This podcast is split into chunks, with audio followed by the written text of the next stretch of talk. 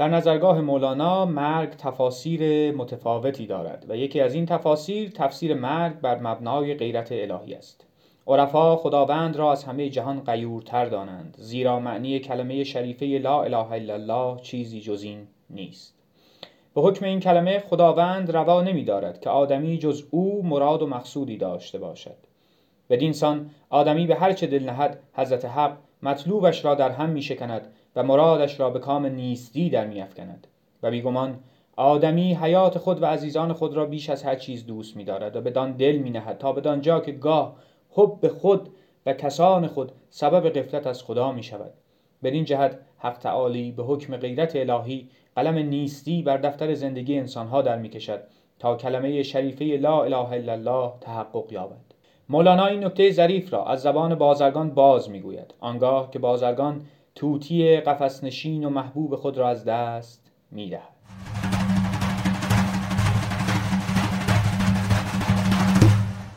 خانم ها آقایان سلام، به قسمت 8 فاروس خوش آمدید. منابع این قسمت: میناگر عشق اثر کریم زمانی، صفحه 180، همان که در ابتدای پادکست شنیدید. پله پله تا ملاقات خدا اثر عبدالحسین زرینکوب، صفحه 104. احادیث و قصص مثنوی اثر استاد فروزان فر، صفحه 75. و در نهایت مثنوی معنوی مولانا نسخه قونیه به تصحیح عبدالکریم سروش خواهد بود. من علیرضا صحاف‌زاده هستم، به همراه سویل سازگار این پادکست را برای شما آماده کردیم تا با هم و در کنار هم مثنوی معنوی مولانا جلال الدین محمد بلخی را بخوانیم. اما چه خواندنی!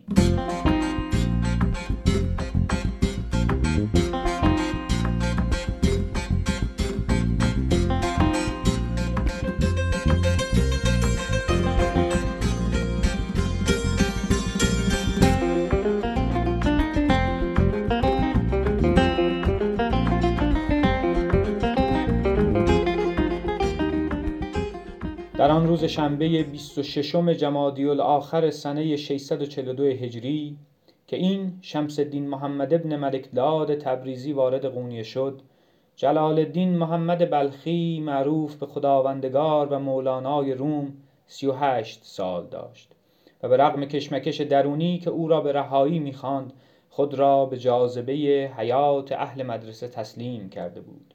با آنکه در اعماق درون خود به ابدیت می‌اندیشید، هنوز در چنبره زمان محدود متناهی حیات هر روزینه تسلیم شادی‌ها و غرورهای حقیر زندگی رؤسای عوام.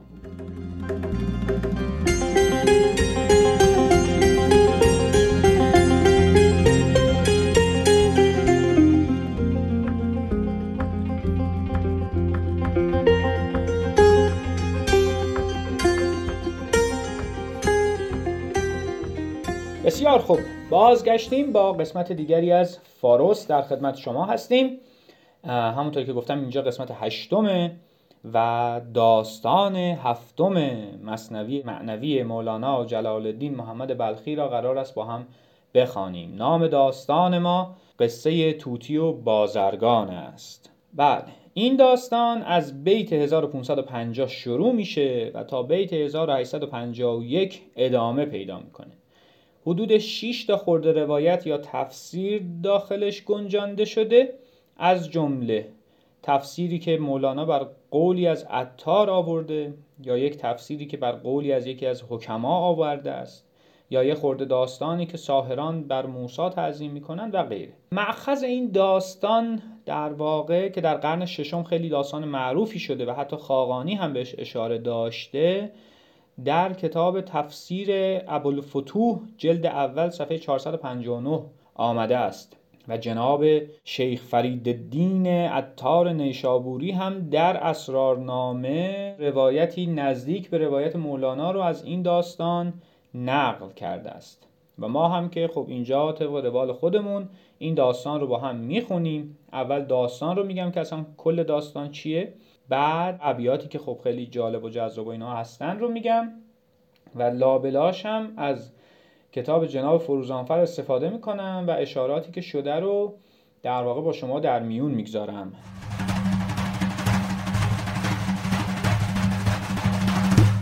عارضم خدمتون که خب این داستان خیلی معروفه دیگه، احتمال خیلی زیاد همه شما این داستان رو شنیدید، اما حالا یه بارم ما روایت میکنیم دیگه. آدم متمول بازرگانی بوده که خب یه طوطی هم داشته تو قفس، سخنگو و خیلی آواز خوبی میخونده و با این حرف میزده و خیلی چیز و فلان و اینها. یه روز بازرگان تصمیم میگیره که بره هندوستان که یه وارداتی بکنه و به هر حال از این ارز نیمایی استفاده کنه، یه پولی به جیب بزنه. به خدم و حشمش، به خدمتکارا و اینها میگه که هر کدومتون هر چیزی میخواین بگی، من به عنوان سوغاتی براتون بیارم. و همه شروع میکنن، هر کی میگه آقا مثلا برای من پارچه بیارون، میگه مثلا اینجوری بیارون، بیار ادویه بیار فلان و اینها، تا میرسه به نوبت توتی. به توتی میگه تو چی میخوای من از هندوستان برات بیارم؟ توتی برمیگرده میگه که آقا ما چیزی نمیخوایم، فقط وقتی رفتی رسیدی هندوستان این توتیای دیگر رو دیدی، یه شرح حالی از من بهشون بگو من یه توتی دارم تو قفس خیلی قشنگ آواز میخونه و فلان و اینها، بعد ببین اونا چه پیغامی برای من دارن. بازرگانم میگه که همین، میگه آره. بازرگان میره سفر، میره و وارد هندوستان میشه و دست بر قضا همین سر پیچ اولین توتی رو که میبینه میگه مشتی بیا اینجا ببینم، ما یه توتی داریم تو قفس خیلی آواز خوب میخونه و اینها، خیلی اما دوستش داریم، به من گفته که شرح حالش رو به شما بگم و از شما مثلا براش توصیه‌ای ببرم. همینو که میگه توتیه تپ میفته میمیره. میگه ای چرا مردی؟ آدم عاقل آخه حرف به گوش حیوان میده؟ این چه کاری آخه؟ توتی بدبختو کشتیم رفت. خیلی ناراحت میشه و میره هندوستانو میگرده و در واقع اون چیزایی که میخواسته رو وارد میکنه و پولو به جیب میزنه و میاد خونه و سوغاتیای همه رو میده و اینا. توتیه میگه که سوغاتی من کو؟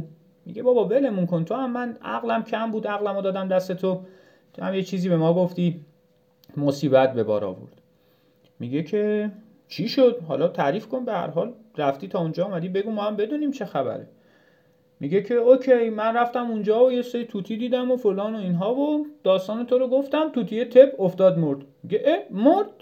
توتی تو قفسم تپ میفته میمیره. میگه ای نگاه کن، این احتمالاً با هم فک و فامیلی چیزی بودن، ناراحت شد اینم مرد، عجب گرفتاری شده، ما با هر توتی که این داستانو میگیم تپ میفته میمیره، خب چه کاری آخه؟ خیلی ناراحت میشه و غمگین و فلان اینا. میره در قفس رو باز میکنه، توتیه رو میاره بیرون، یکم آه و ناله و اینا. توتیه پرواز میکنه میره سر درخت میشینه. میگه دم بریده، این چی بود؟ پولوتیک زدیم به من. میگه آها آره، تو اونجا که رفتی اون خیلی عملی به من آموزش داد که آقا تا زمانی که داری برای این دوستان آواز میخونی و داری خودتو نشون میدی، نمایش میدی، خب اینا تو رو ول نمیکنن، اینا چسبیدن بیخ ریشت، داری حال میدی بهشون، برای چی تو رو ول کنن؟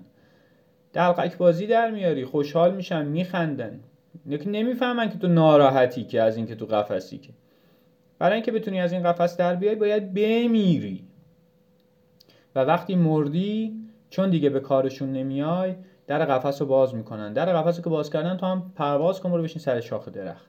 میگه آها پس تو خب اصلا تو قفس بودن ناراحت بودی، اشکالی نداره، حالا رفتی سر شاخه درخت هم دمت گرم، نوش جونت. و در واقع داستان اینجا تمام میشه، حالا با پندهایی که مولوی لابلای ابیاتش به ما میده. ولی مسئله اصلی مولانا در اینجا اینه که از بند تمایلات و نیازهای جسمانی رها بشیم و بتوانیم که مرغ روحمون رو از قفس تن قبل از این که پریزمون رو از برق بکشن رها کنیم. یعنی قبل از این که جناب اسرائیل تشریف بیارن و بگن که آقا وقی موقع رفتنه، ما تونسته باشیم خودمون رو از قید و بندهای دنیای مادی مصرفگرای همش کار کنه بعد بیا برو خرج کن رها کنیم و مرغ جانمون رو پرواز بدیم، بذاریم از این قفسه بیاد بیرون، بره بالا، بره بگرده، بره ببینه، لذت ببره و از این جهانی که درش هست بهره مند بشه، پیش از اون که در واقع همونطور که گفتم پریزمون رو از برق بکشن.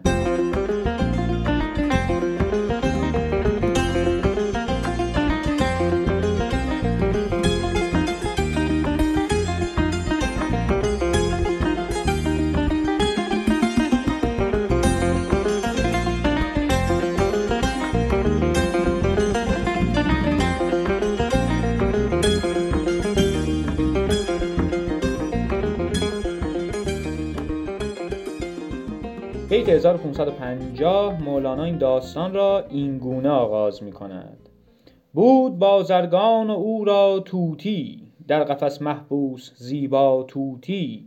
چون که بازرگان سفر را ساز کرد، سوی هندوستان شدن آغاز کرد. هر غلام و هر کنیزک را ز جود، گفت بهر تو چه آرم گوی زود. هر یکی از وی مرادی خواست کرد، جمله را وعده بداد آن نیک مرد. گفت طوطی را چه خواهی ارمغان، کارمت از خطه هندوستان. گفتش آن طوطی که آنجا طوطیان، چون ببینی کن ز حال من بیان. بر شما کرد و سلام و داد خواست، و از شما چاره و ره ارشاد خواست. گفت می شاید که من در اشتیاق، جان دهم اینجا بمیرم در فراق. این روا باشد که من در بند سخت، گه شما بر سبزه گاهی بر درخت. این چون این باشد وفای دوستان، من در این حبس و شما در گلستان. یاد یاران یار را میمون بود، خاصه کان لیلی و این مجنون بود. ای حریفان بت موزون خود، من قدح ها می خورم پرخون خود. یک قدح می نوش کن بر یاد من، گر نمی خواهی که بدهی داد من. یا به یاد این فتاده خاک بیز، چون که خوردی جرعی بر خاک ریز. ای عجب آن عهد و آن سوگند کو، وعده های آن لب چون قند کو. گر فراق بنده از بدبندگیست، چون تو با بد کنی پس فرق چیست. ای بدی که تو کنی در خشم و جنگ، با طربتر از سما و بانگ و چنگ. ای جفای تو ز دولت خوبتر، و انتقام تو ز جان محبوبتر. ناز تو این است نورت چون بود، ماتم این تا خود که صورت چون بود. ناز تو این است نورت چون بود، از حلاوت ها که دارد جور تو، و از لطافت کس نیابد غور تو. نالم و ترسم که او باور کند، و از کرم آن جور را کمتر کند. عاشقم بر قهر و بر لطفش به جد، بلعجب من عاشق این هر دو زد. عاشق کل است و خود کل است او، عاشق خیش است و عشق خیش جو. ما الان تا بیت 1577 رو با هم خوندیم. داستان ادامه داره، یه سری خورده داستان توشه.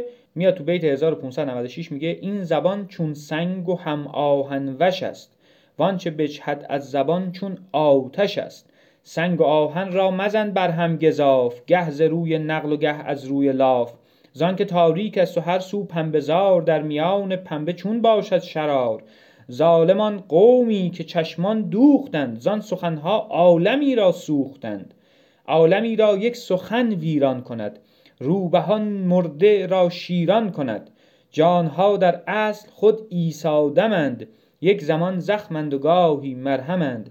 گر حجاب از جانها برخاستی، گفت هر جانی مسیحا آستی. گر سخن خواهی که گویی چون شکر، صبر کن از حرص و این حلوا مخر. صبر باشد مشتهای زیرکان، هست حلوا آرزوی کودکان. هر که صبر آورد گردون بر رود، هر که حلوا خورد واپستر رود. خب اینجا داره در واقع رسیدن خواجه به طوطیان هندوستان و حرفی که زده و فلان و اینها رو تعریف میکنه. شروع میکنه یه نصیحت خیلی جذاب و جدی کردن. میگه آقا دهنتون رو که باز میکنید، این حرفه رو که میزنید، مثل این میمونه که وسط پنبه‌زار کبریت بزنی. خب یهو همه جا شعله ور میشه. یعنی شما قبل از اینکه فکر کنی حرف بزنی، حرف نسنجیده بزنی، میتونی آتیش وسط پنبه‌زار بزنی. خب نکنیم این کارو.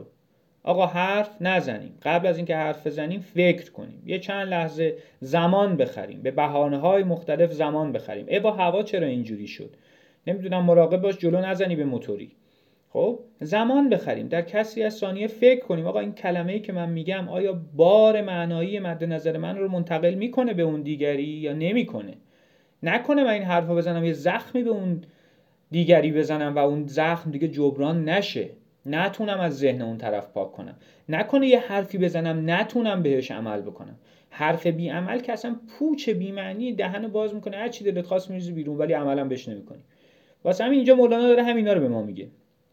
آقا ما جانهامون در اصل و اساسش مثل کاری که عیسی میکنه است، یعنی دم مسیحاییه. ما هم میتونیم مرده زنده کنیم. فقط بدی ما اینه که ما به جای اینکه مرده زنده کنیم، زنده ها رو میکشیم. چرا؟ برای اینکه صبر نمیکنیم، تحمل نمیکنیم و هر چی که رسید و میزنیم و طرف رو چپه میکنیم.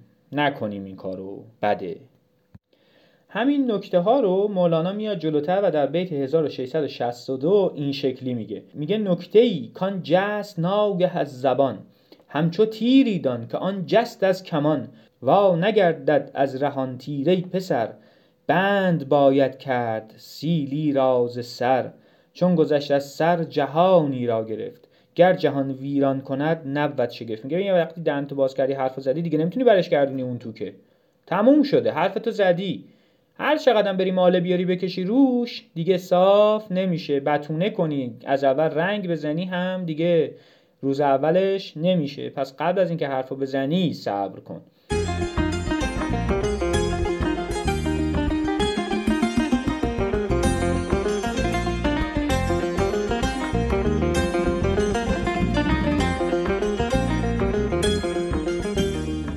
میایم جلوتر. در راستای همون مطالب در بیت 1705 به ما میگه ای زبان هم گنج بی پایان تویی، ای زبان هم رنج بی درمان تویی، هم سفیر و خدعه مرغان تویی، هم انیس وحشت هجران تویی. چند امانم میدهی ای بی امان، ای تو زه کرده بکین من کمان. و خب اینا دیگه خیلی مشخصه دیگه. داره میگه که آقا زبان هم میتونه گنج باشه، هم میتونه رنج باشه و سر جدتون رنج به هم ندید با زبانتون. بعد اینجا زمانیه که خواجه اومده داستان رو از طوطی‌های هندوستان به طوطی خودش نقل کرده. میگه ای دریغا مرغ خوش پرواز من، ز انتها پریده تا آغاز من. ای دریغا اشک من دریا بودی، تا نثار دلبر زیبا بودی.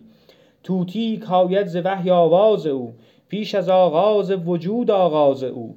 اندرون توست آن طوطی نهان، عکس او را دیده تو بر این و آن. اینجا اشاره میکنه به این که این طوطی که اصلا در این داستان داره در موردش صحبت میشه، طوطی جان آدمیه.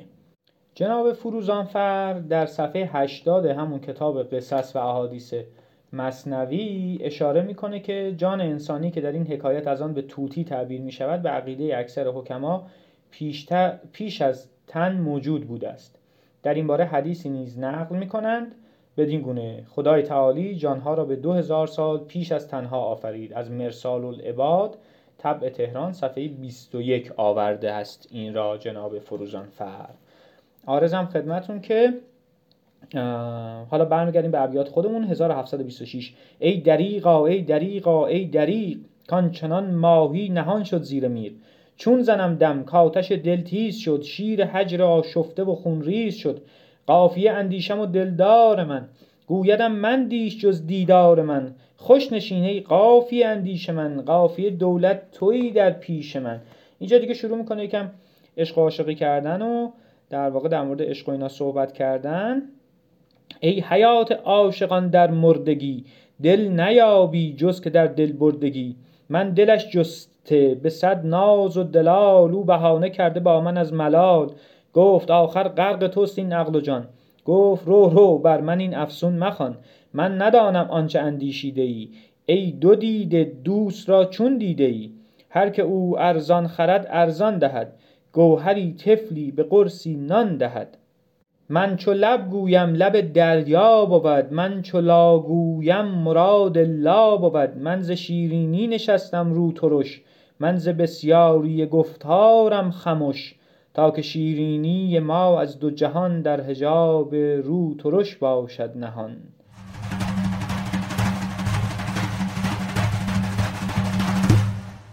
عارضم خدمتون که بعد دوباره یه خرد داستانی میگه برمیگرده. میگه مرد غرق گشته جانی میکند، دست را در هر گیاهی میزند. تا کدامش دست گیرد در خطر، دست و پایی میزند از بیم سر. دوست دارد یار این آشفتگی، کوشش بیهوده به از خفتگی. خب مثلا این بیت من رو خیلی یاده یه بیتی از سعدی میندازه. به راه بادیه رفتن به از نشستن باطل، اگر مراد نیابم به قدر وسع بکوشم. کوشش بیهوده به از خفتگی. بعد یه حدیثی هم هست، یه روایتی هم از پیامبر دارن، میگن که داشته توی مسیری رد میشده، این رو هم در همون کتاب آقای فروزان فر میتونید پیدا کنید. از جلوی آقایی رد میشه، به سلام نمیکنه، تحویلش نمیگیره، میره. موقع برگشتن که میاد تحویلش میگیره. بعد صحابه که باهاش بودن بهش میگن مثلا چرا همچین کردی؟ میگه دفعه اول که رفتم بیکار بود و شیطان در کنارش ایستاده بود. دفعه دوم که برگشتیم داشت با چوب یه چیزی رو زمین میکشید و همین کار اندکی که داشت انجام میداد باعث شده بود که شیطان ازش دور شه و من بهش التفات کنم. واسه همین مسئله اینه که بیکار نمونید آقا، بیکار نشینید، حتی شده بیگاری کنید، یعنی کار بیمزد بکنید، بهتر از اینه که بیکار بشینید. برای اینکه بیکاری واقعا آفت روان آدم رو از بین میبره. بسیار خوب، رسیدیم آخر داستان دیگه. طوطی از قفس اومده بیرون و خواجه انگوش به دهن مونده که ماجرا چی شد. میگه گفت طوطی کو به فعلم پند داد، که رها کن لطف آواز و بداد، زان که آوازت تو را در بند کرد، خیشتن مرده پی این پند کرد. یعنی ای مطرب شده با عام و خاص، مرده شو چون من که تایابی خلاص. دانه باشی مرغکانت برچنند، قنچه باشی کودکانت برکنند. دانه پنهان کن به کلی دام شو، قنچه پنهان کن گیاه بام شو. هر که دادو حسن خود را در مزاد، صد قضای بد سوی او رو نهاد. و اینجا هم طوطی توضیح میده که چطور شد رفت. در آخر دوتا در واقع یه خورده داستان و یه تفسیر داره.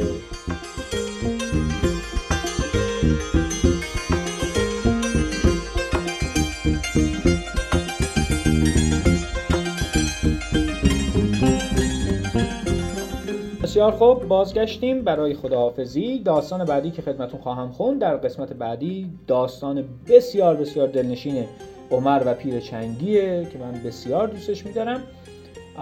پس قسمت بعدی رو از دست ندید. قسمت قبلی هم که دوست داشتید گوش کنید.